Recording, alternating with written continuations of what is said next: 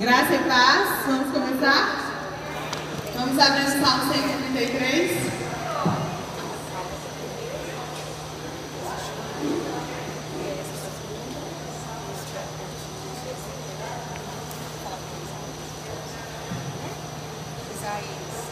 Aí vai colocar, então, enquanto ele vem, no lugar de aclama o Senhor. Isso aí, vamos lá. Oi?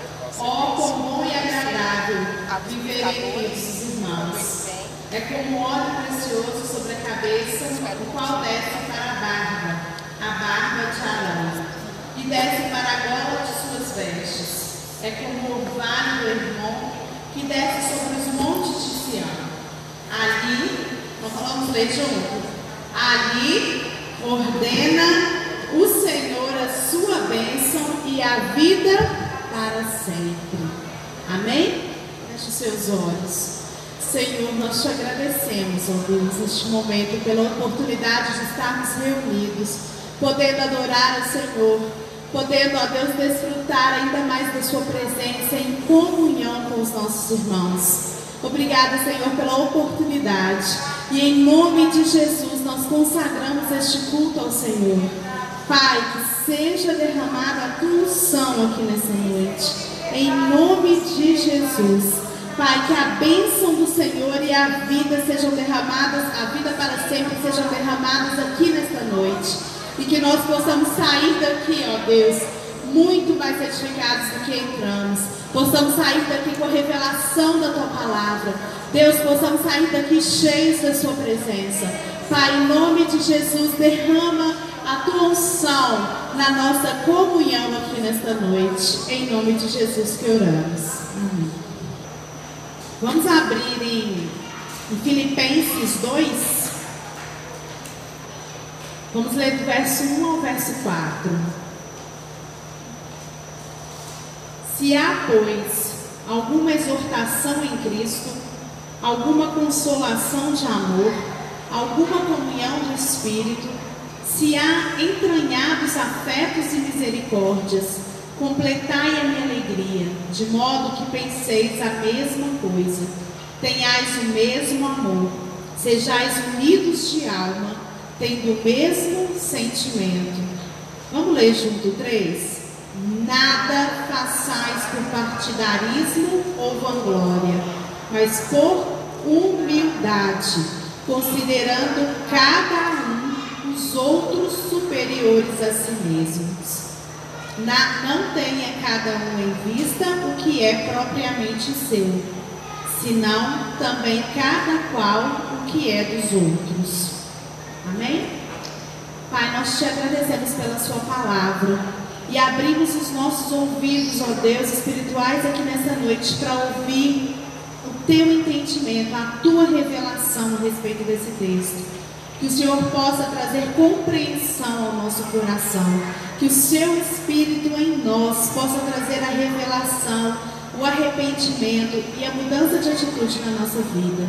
Em nome de Jesus, nós te consagramos esse momento. E que não seja nenhuma palavra humana, ó Deus, a despertar em nós o amor fraternal, mas que seja a revelação do Teu Espírito em nós. Amém. Então, hoje nós vamos falar sobre os alicerces da unidade cristã. Né? A gente tem ouvido falar tanto de unidade, mas quais que são as bases? Qual que é o alicerce dessa unidade? E nesse texto a gente vê o apóstolo Paulo mostrando para a igreja, exortando a igreja sobre esse amor fraternal e a humildade. Porque o alicerce é justamente esse, o amor fraternal e a humildade de cada um para trazer a unidade do corpo. Né? Então a gente viu aqui várias coisas que nós vamos ver aqui durante esse estudo. A unidade é, espiritual da igreja, nós temos que prestar bastante atenção nisso aqui. A unidade espiritual da igreja, ela é uma obra exclusiva de Deus. Amém? Ela não é uma obra humana, ela é uma obra exclusiva de Deus. Nós não podemos produzir unidade, nós podemos manter a unidade. E nós temos que estar muito atentos a isso, porque senão nós vamos criar inúmeras estratégias tentando chegar nesse objetivo que depois vai ser um objetivo falido. A gente não vai conseguir chegar realmente na unidade. Porque a unidade ela é produzida por Deus, ela é uma obra exclusiva de Deus. Mas qual que é a nossa função enquanto cristãos? Manter essa unidade. O que eu posso fazer para manter essa unidade no corpo de Cristo? Essa é a minha responsabilidade, é a sua responsabilidade. Nós temos que mantê-la. Todos aqueles que nasceram de novo fazem parte da igreja. E os seus membros devem demonstrar aos olhos do mundo de forma visível essa unidade interna. Então, muitas vezes a igreja tem passado para o mundo uma imagem de divisão, uma, uma, uma, imagem de que cada um pensa de uma maneira, cada um age de uma maneira. Quando estou falando da igreja de Cristo aqui, não é simplesmente nossa denominação, mas toda a igreja de Cristo. E começa então, às vezes, até concorrência dentro disso, partidarismos. E o que o apóstolo Paulo nos chama atenção aqui em, em Filipenses 2 é que isso não pode acontecer dentro da igreja. A igreja tem que ser unida no mesmo propósito, em unidade. A unidade é produzida por Deus, mas eu sou responsável em mantê-la. Quando nós falamos em unidade, é algo que é que não tem como quebrar, é algo único. E para que esse algo único aconteça, Todos têm que estar no mesmo objetivo. Todo mundo tem que estar ligado no mesmo objetivo. Qual é o nosso objetivo? Qual é o objetivo da Igreja de, de Cristo? Qual é o objetivo de nós cristãos? O primeiro objetivo da igreja é o crescimento do reino de Deus, gente. Então, se nós não estivermos em unidade nisso, se nós estivermos dentro da igreja buscando vanglória, buscando é, é, destaque, a gente nunca vai alcançar esse objetivo tão lindo que o Senhor confiou a nós, seres. Se Ele mandasse anjos para pregar, gente, seria tão mais fácil. Imagina se chegasse um anjo perto de alguém, converteria na hora. Mas não, Ele preferiu usar os seus. Quem que são os seus? Põe a mão no seu coração e fala: Eu. Eu cheia de pecados, cheia de problemas, cheia de coisas para resolver na minha vida, mas eu, que sou filha amada, eu que tenho Cristo Jesus, você também, né? Coloque a mão no seu coração e diz: Eu que fiz essa escolha na minha vida. Ele preferiu usar a gente para que esse reino fosse expandido. Ele preferiu que as pessoas né, pudessem ver alguém igual, mas alguém que foi transformado, que foi regenerado, alguém que se tornou diferente. O que encanta as pessoas não é o quanto nós sabemos da Bíblia, não, gente. O que encanta as pessoas é o quanto de comunhão nós temos com o Pai, é o quanto de experiências que nós temos com o Pai, é o amor de Deus sendo manifestado, é o Espírito Santo sendo manifestado na nossa vida. É isso que vai causar sede. Esse é o sal. Esse é o sal que, que fala na Bíblia. Que Jesus diz que nós somos o que mesmo? O sal da terra e a luz do mundo. A desunião entre os crentes, entre os cristãos, é uma ameaça à igreja e um escândalo diante do mundo. E essa atitude, ela desonra a Cristo. Essa atitude de divisão, essa atitude de partidarismo, essa atitude de vanglória, ela desonra ao Senhor Jesus. Quando ele morre ali na cruz e ele diz que está consumado, ele já venceu isso tudo.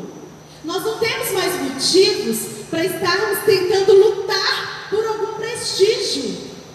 Nós não temos mais isso. Nós temos que ser livres, livres, livres de todo esse fardo, porque enquanto eu estiver buscando coisas para mim mesma, eu não estou livre. Enquanto eu estiver preocupada com o meu ego, quem está mandando em mim? Quem? Eu é o meu ego. Enquanto eu olho para a obra e estou reparando aquele irmão, aquele outro, eu estou criticando essa situação e aquela, é o meu ego, gente, que está su, su, su, é, suplantado, é, aumentado. E a Bíblia diz que eu devo o quê? Diminuir e não ficar, né, com esse espírito de soberba. Porque a soberba é uma, um dos primeiros passos para a queda do homem. A soberba, a desobediência e a dúvida são os passos para a queda de qualquer um de nós. E isso vai se tornando uma realidade dentro da igreja. Então, quando o apóstolo Paulo escreve sua carta aos Filipenses, ele faz uma transição entre os inimigos internos e os externos. Olha lá no capítulo 1, já está aberto aí? 1, 28. Ele fala assim: olha, e que nada mais estáis pelos adversários, pois o que é para eles prova evidente de perdição é para vós outros de salvação, e isso da parte de Deus. Então ele fala de um, de um inimigo aqui, de um adversário. Mas ele vai, vai fazer essa transição. Quando a gente vai continuando lendo aqui, olha. Vamos lá para o 29. Porque vos foi concedida a graça de padecerdes por Cristo e não somente de crerdes nele, pois tendes o mesmo combate que vistes em mim e ainda agora ouvis o que é meu. E dando continuidade no texto que a gente já leu aqui, Paulo está deixando claro que a ameaça de um mundo hostil para tratar de um problema igualmente ameaçador está chegando, que é o que? A, a, falta de comunhão, de unidade dentro de onde? Da igreja. Gente, isso é a coisa mais triste que existe. Isso entristece muito o coração do Pai. Jesus não morreu por partidarismo. Jesus não morreu para ser melhor do que ninguém. Jesus morreu para que nós pudéssemos ter uma vida abundante. E se nós nos limitamos a essa vida de comparação, a essa vida de com, deixando o ego sobressair, é como se a gente ignorasse o que Jesus fez por nós. Paulo, ele alerta para o fato de que uma igreja dividida é uma presa fácil no caso de um ataque da sociedade externa, ou seja, dos inimigos externos. A igreja dividida, ela é fácil de ser vencida. A igreja dividida, o reino dividido, o que é que fala mesmo a palavra? Não existe, não subsiste. O reino dividido, seja qualquer reino, qualquer âmbito, aliás, da nossa vida, Tá? Se lá no seu trabalho está tendo divisão, pode esperar que vai acabar. Se lá na sua família está tendo divisão, pode, pode esperar que vai acabar. Se a igreja está tendo divisão, vai acabar. Ao menos que nós mudemos a nossa atitude. E que a gente faça a escolha de ter um reino integral, em unidade. Essa divisão que o mundo secular faz, por exemplo, do ser humano, é uma coisa do inferno, gente. Ah, vou dividir o que é secular do que é espiritual. Não. Eu, como cristão, você, como cristão, nós precisamos de ser espiritual onde a gente estiver. Onde você estiver, você é um ser espiritual. Essa divisão que a gente faz né, entre alma, corpo e espírito, nós temos que entender que há sim uma divisão de domínios. Mas nós temos que entender que maior do que tudo isso é o Espírito Santo que está em nós. E é Ele que vai fazer com que a unidade aconteça. E aí, com que a unção seja derramada, como a gente leu na abertura do culto, né, no, no Salmo 133. E então aconteça a manifestação do poder e do amor de Deus. Gente, o alimento de nós cristãos é o amor e o poder de Deus. Essa é a nossa dieta. Se tem outra coisa alimentando a nossa vida, que não seja uma busca incansável por esse amor e poder de Deus, a gente está enchendo o nosso corpo de toxinas, de problemas espirituais que mais tarde a gente vai ter que resolver. E Jesus ele veio para nos libertar disso. Ele veio para tirar isso da gente. Ele veio nos dar uma vida abundante uma vida plena. Amém? Então, assim não basta apenas ficar firmes contra os perigos que vêm de fora. É preciso a gente tomar cuidado com o perigo que está dentro. Para o apóstolo Paulo, uma santa e una igreja não era apenas, apenas um artigo de fé. O apóstolo Paulo ele não via a igreja, aqui a igreja de Filipenses, a de Corinto, a de Roma, como um artigo da coleção dele. Mais uma que eu consegui. Mas a igreja é o corpo de Cristo. E nós temos que estar né, nesta unidade. Antes de exortar a igreja aqui de Filipe sobre a questão da unidade cristã, Paulo ele dá uma base doutrinária. E há quatro pilares que sustentam essa unidade cristã. E presta atenção nisso. Esses pilares, eles não são criados pela igreja. São dádivas de Deus à igreja. O apóstolo Paulo vai nos mostrar aqui nesse, nesse verso que a gente leu, que aliás, verso 1 só, ele vai mostrar para a gente esses quatro pilares que sustentam a igreja em unidade, que é o alicerce. Se a base não estiver bem feita, o que, que acontece com a casa? Cai. Ah, não é assim? Mas se a base está bem feita, vai vir tempestade, vai vir luta, porque vai. Porque vai. Mas ela não será destruída. Porque nós vamos estar firmes no nosso propósito. Nós vamos conhecer esse propósito. A igreja madura, a igreja fortalecida não quer dizer que ela não vai passar por lutas, por perseguições. Mas quando a gente passar por isso, o nosso olhar vai estar fixo naquele que fez tudo por nós e que já venceu toda perseguição, e que já venceu toda luta, e que já venceu toda divisão. Mas a gente tem que estar firme nele.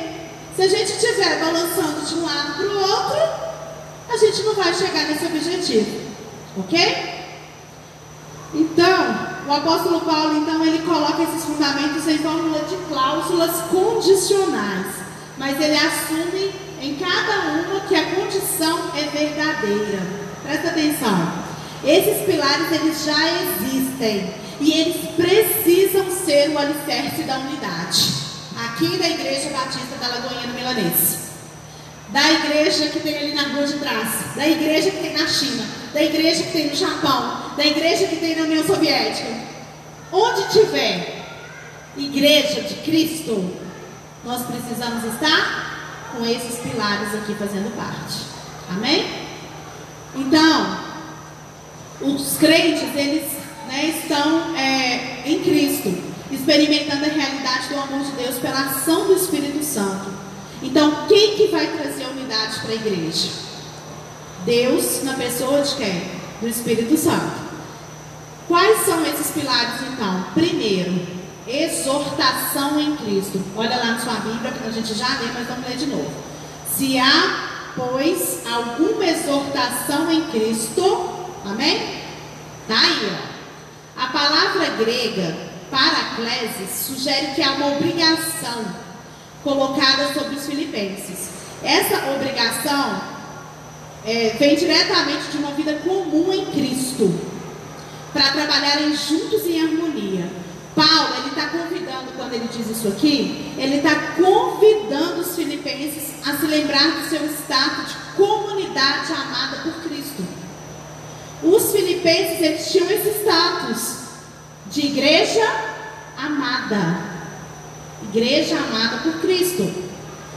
Para trabalharem juntos em harmonia.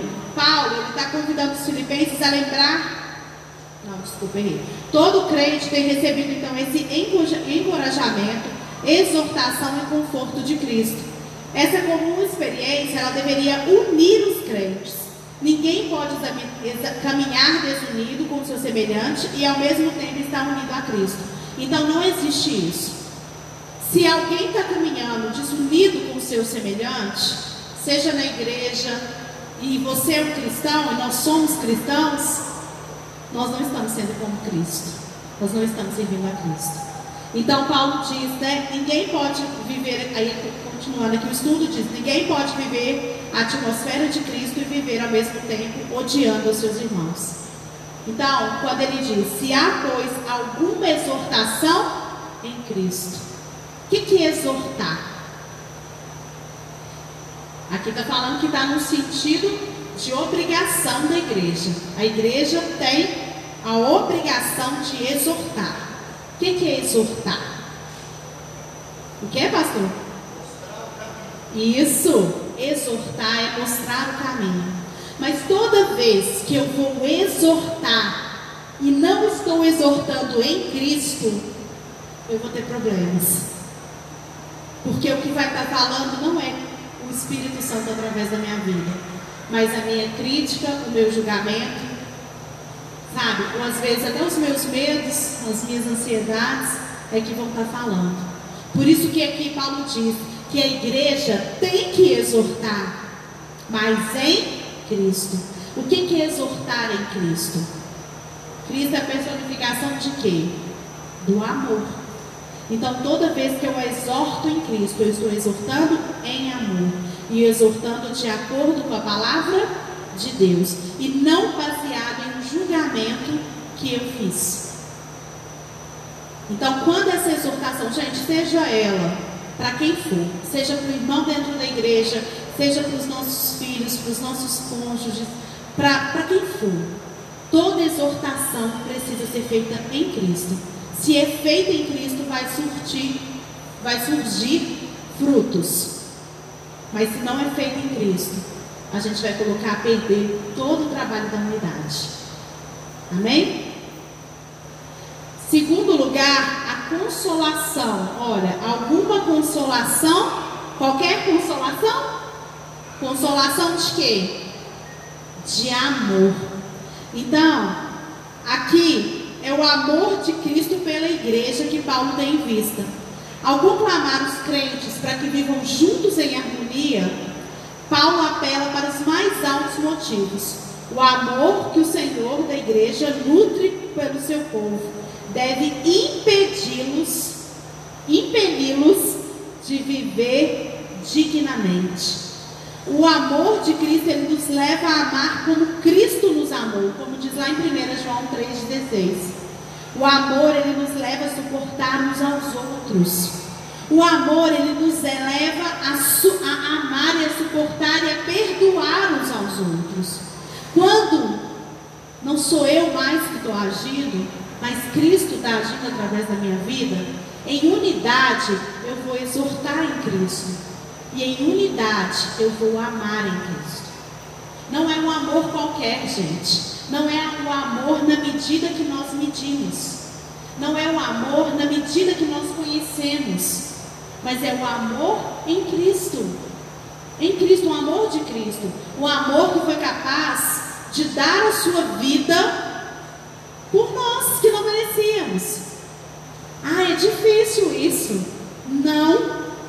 Isso não é difícil. Porque não vem de nós. Nós vimos aqui no início que quem que traz a unidade para a igreja? Somos nós? Somos? Balança a cabeça, gente, sim ou não?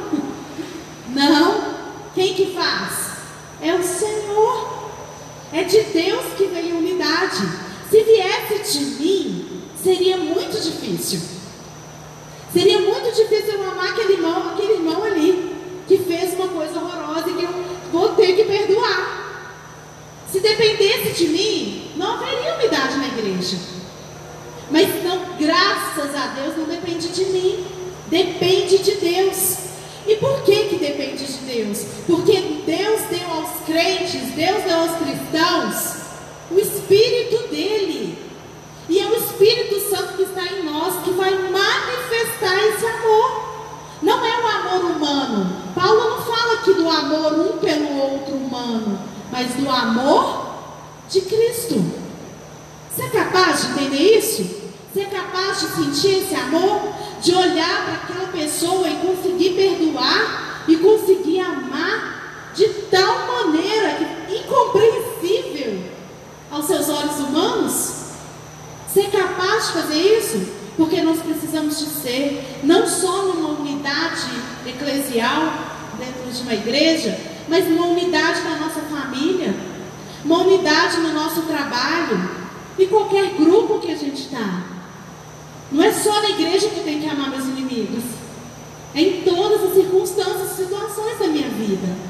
E por que, que eu tenho que amar os inimigos? Só porque eu sou crente?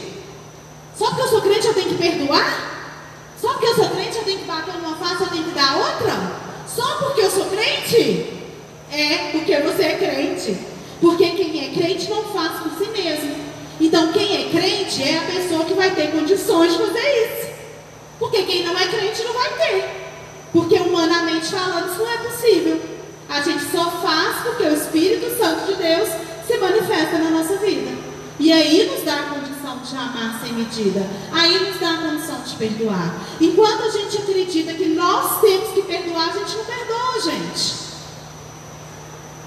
Toda vez que nós olhamos para a nossa condição humana de perdoar, a gente não vai perdoar. A gente até volta a conviver. Mas a primeira coisa que a pessoa faz, a gente fala assim: ah, peraí, já vem, lá. Porque a gente não perdoou. Por isso que é, é inútil a gente ficar tentando perdoar com a medida de amor humano. E nós precisamos de aprender isso. Para ter unidade, eu preciso permitir que o Espírito Santo manifeste o seu amor através da minha vida. E que a igreja conheça e que o mundo conheça desse amor através de mim. Amém? O, é, o terceiro, terceiro lugar, a comunhão do Espírito. Aqui ainda em Filipenses, que diz: alguma comunhão, comunhão de quê? Do Espírito. É um espírito qualquer aí? Está com a letra maiúscula não tá? Porque é o Espírito Santo de Deus.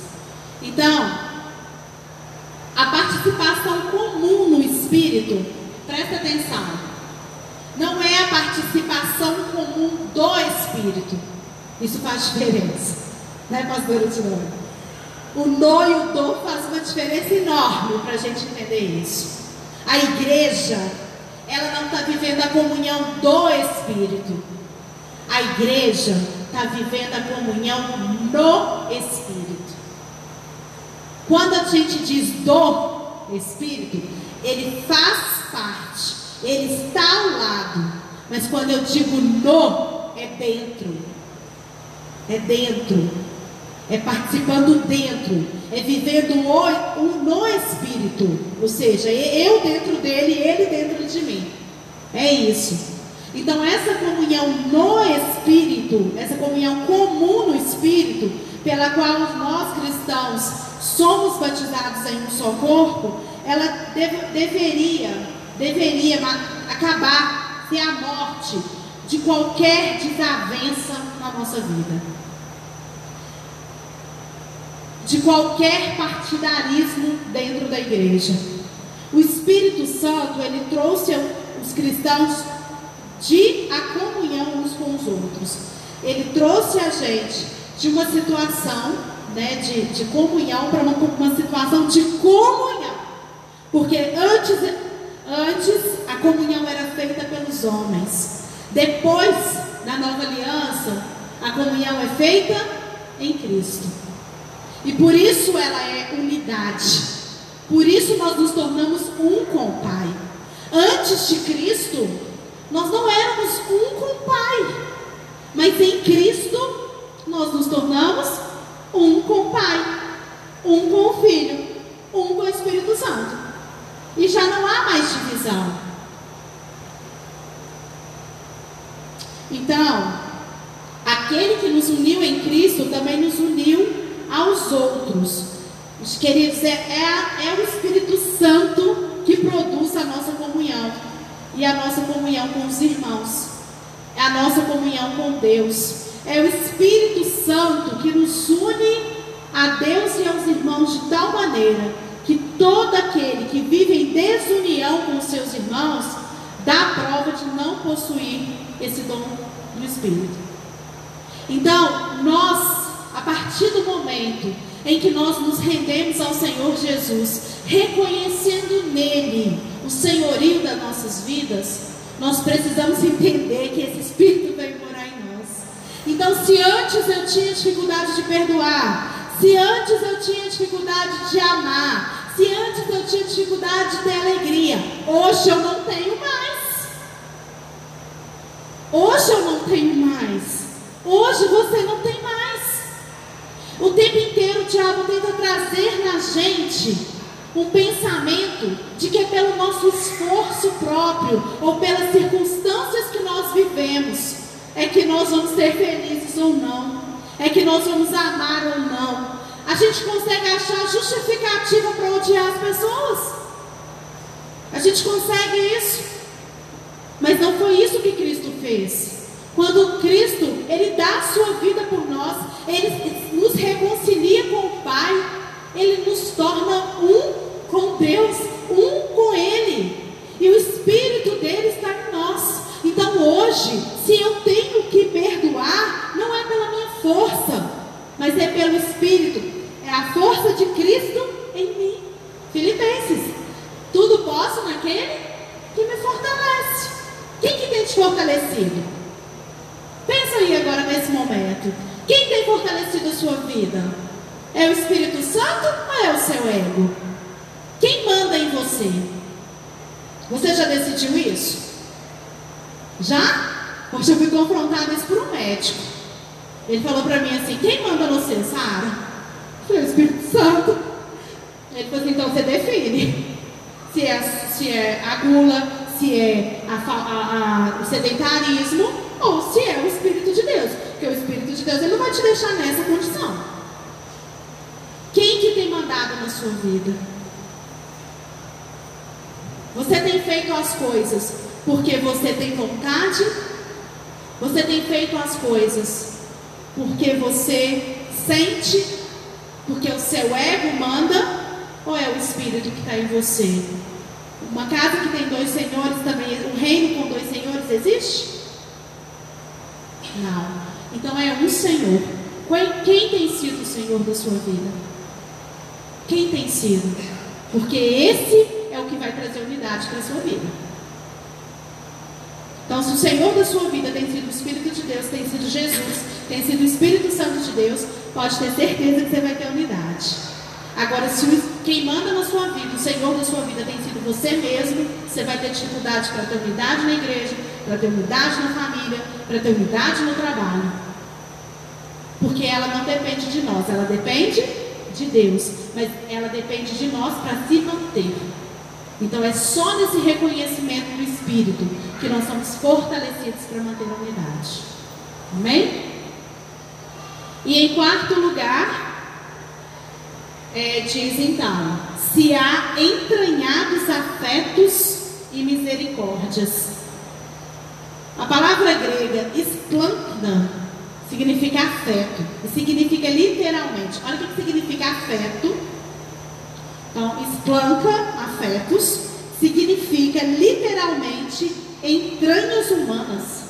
Acho isso tão interessante. Olha, entranhas humanas, consideradas como a sede da vida emocional. Olha lá em Filipenses 1,8. Pois minha testemunha é Deus, da saudade que tenho de todos vós, na terna misericórdia de Cristo Jesus essa, essa, esse texto que diz que Deus é testemunha daquilo que ele sente, do afeto que ele sente, é, vem trazer também nesse sentido de entranhas, de sede das nossas emoções. Enquanto no primeiro capítulo a palavra está se referindo ao amor de Paulo pelos filipenses, aqui ela se refere ao amor de Cristo através dos filipenses. Já a palavra grega oiktirmoi, não sei pronunciar não, tá gente? Estou lendo aqui igual está escrito. Misericórdias é a palavra que descreve a emoção humana da piedade eterna. A irmandade em uma igreja, ela não se limita a sentimentos. Presta bastante atenção nisso. A irmandade numa igreja, ela não se limita a sentimentos e nem se resume em atividades de ajudas e nem frias ações. Certamente as nossas entranhas precisam ser movidas e as aflições do irmão, elas precisam despertar em nós uma vida de compaixão. Então, aqui ele está dizendo isso, quando ele diz dos entranhados afetos e misericórdias. O que é isso? Como nós temos visto o nosso irmão. Se a dor do irmão não dói em você, nas suas entranhas, não é dor no coraçãozinho, não. Se você não sente o que o seu irmão está sentindo, como você vai ter unidade? Se eu bater o meu dedinho do pé ali, a minha cabeça dói, mas assim, tudo dói. Se eu encostar, tá doendo, tá doendo. Não é assim? Tudo no nosso corpo vai mal quando um tá doente. E ultimamente, a igreja, as pessoas que formam a igreja de Cristo, têm sido tão movidas por sentimentos que na hora que o irmão bate o dedinho do pé, a gente larga ele lá sofrendo sozinho. Quando o irmão cai, a gente não se importa porque ele não serve para andar com a gente. Jesus não veio trazer essa unidade, não. Jesus veio trazer unidade do amor. E ele diz que onde abundou o pecado, superabundou a graça. Então aí que nós temos que amar. Aí que nós temos que ir atrás. Aí que nós temos que ajudar. A igreja tem que estar sensível para essa unidade. Não é uma unidade qualquer, gente. Não é. É uma unidade nesse amor ágape, nesse amor transcendente do nosso entendimento. É um amor libertador. É um amor que nos tira da condição de limitação e nos leva para uma condição de, de sacerdote. E nós precisamos ter essa visão. O apóstolo Paulo nos chama para isso nessa noite aqui, né, com esse texto. Nos chama, vamos viver unidade. Não unidade de boca. Não unidade de encontrei aqui, estamos unidos. Mas unidade verdadeira em Cristo. A unidade que vai manifestar o amor onde há problema. Quando nós encontramos com o irmão com problema, o mínimo que nós temos que fazer como igreja é tentar ajudá-lo naquele problema. E muitas vezes a gente foge. A gente prefere olhar para o outro lado, a gente prefere não misturar. E não é esse o nosso papel enquanto unidade em Cristo. Então, que o Senhor possa nos dar nessa noite esse entendimento, né, nesse texto aqui de Filipenses, da igreja que tinha como referência o amor. E que mesmo assim precisou ser exortada por Paulo aqui, falando o que, que é realmente essa unidade que nós possamos abrir os nossos ouvidos para entender que a unidade da igreja, ela vem de Deus. E a unidade da igreja, para mantê-la na igreja, depende de cada um de nós, com permitindo a manifestação do Espírito Santo de Deus nos nossos relacionamentos. Amém?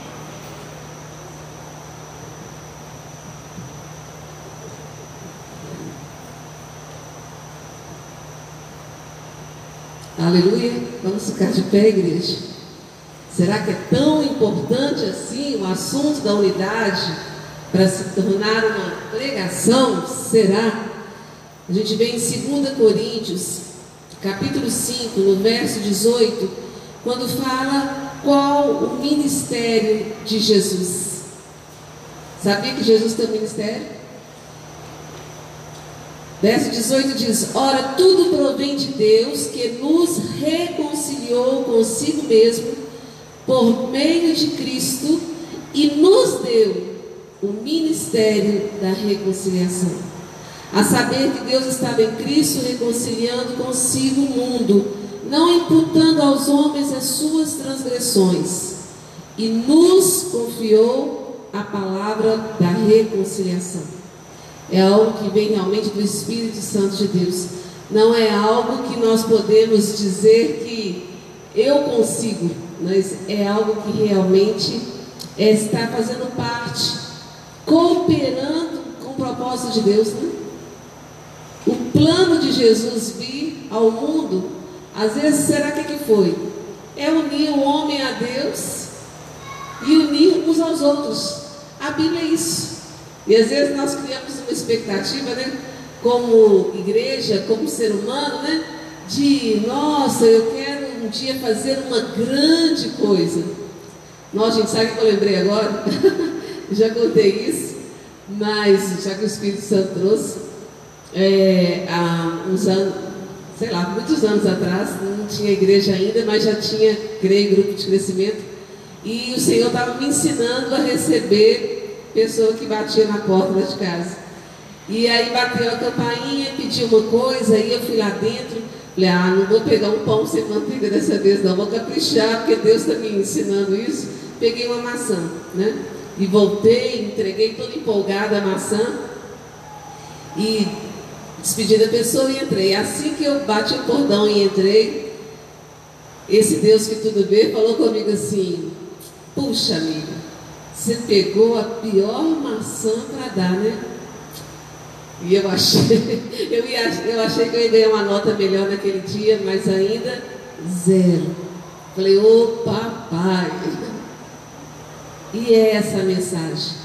Em Atos a gente vê que o povo encontrava simpatia daqueles que estavam de fora. As notícias né, não eram de grandes eventos, disso ou daquilo, mas de amor uns com os outros. É só isso, gente.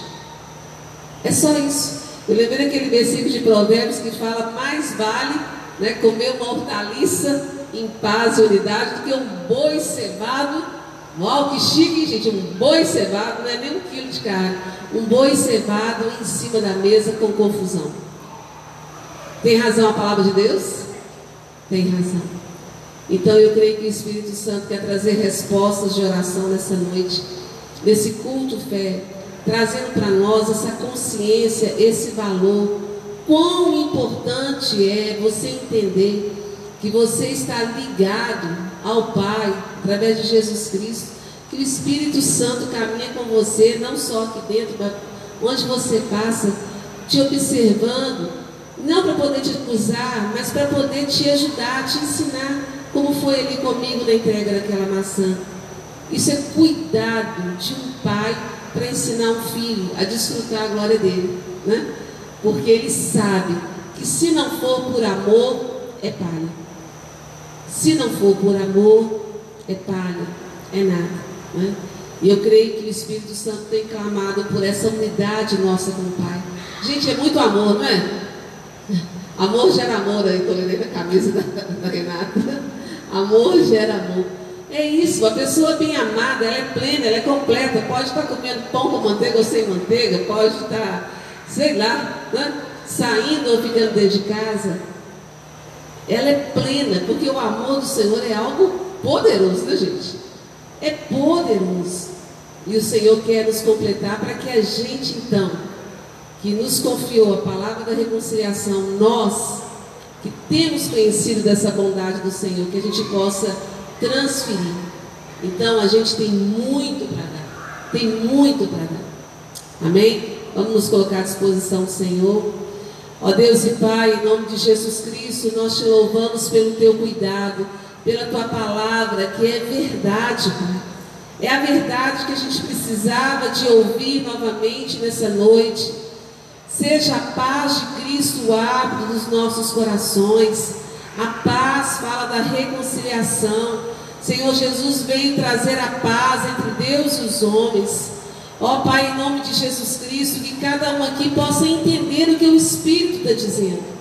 Às vezes nós estamos aqui hoje no culto fé com o propósito de suprir uma necessidade ou de acontecer algo novo na nossa vida do lado de fora. Mas o Espírito diz aquilo que precisa, em primeiro lugar, trazer paz ao nosso coração. É nós revermos como está, ó Deus, a nossa intimidade e a nossa comunhão com o Senhor, comunhão com a tua palavra, comunhão com a verdade. Essa é a verdade, é isso.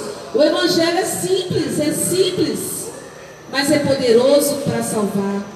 E quanto, ó Deus, este mundo clama pela verdade, por pessoas de caráter, Pai, por pessoas que estão, ó Deus, cooperando com Jesus no ministério da reconciliação, fazendo, ó Deus, não para número de membros ou por placa, ou seja qual for, qualquer outra motivação que não seja agradar o Senhor em primeiro lugar, não é válida.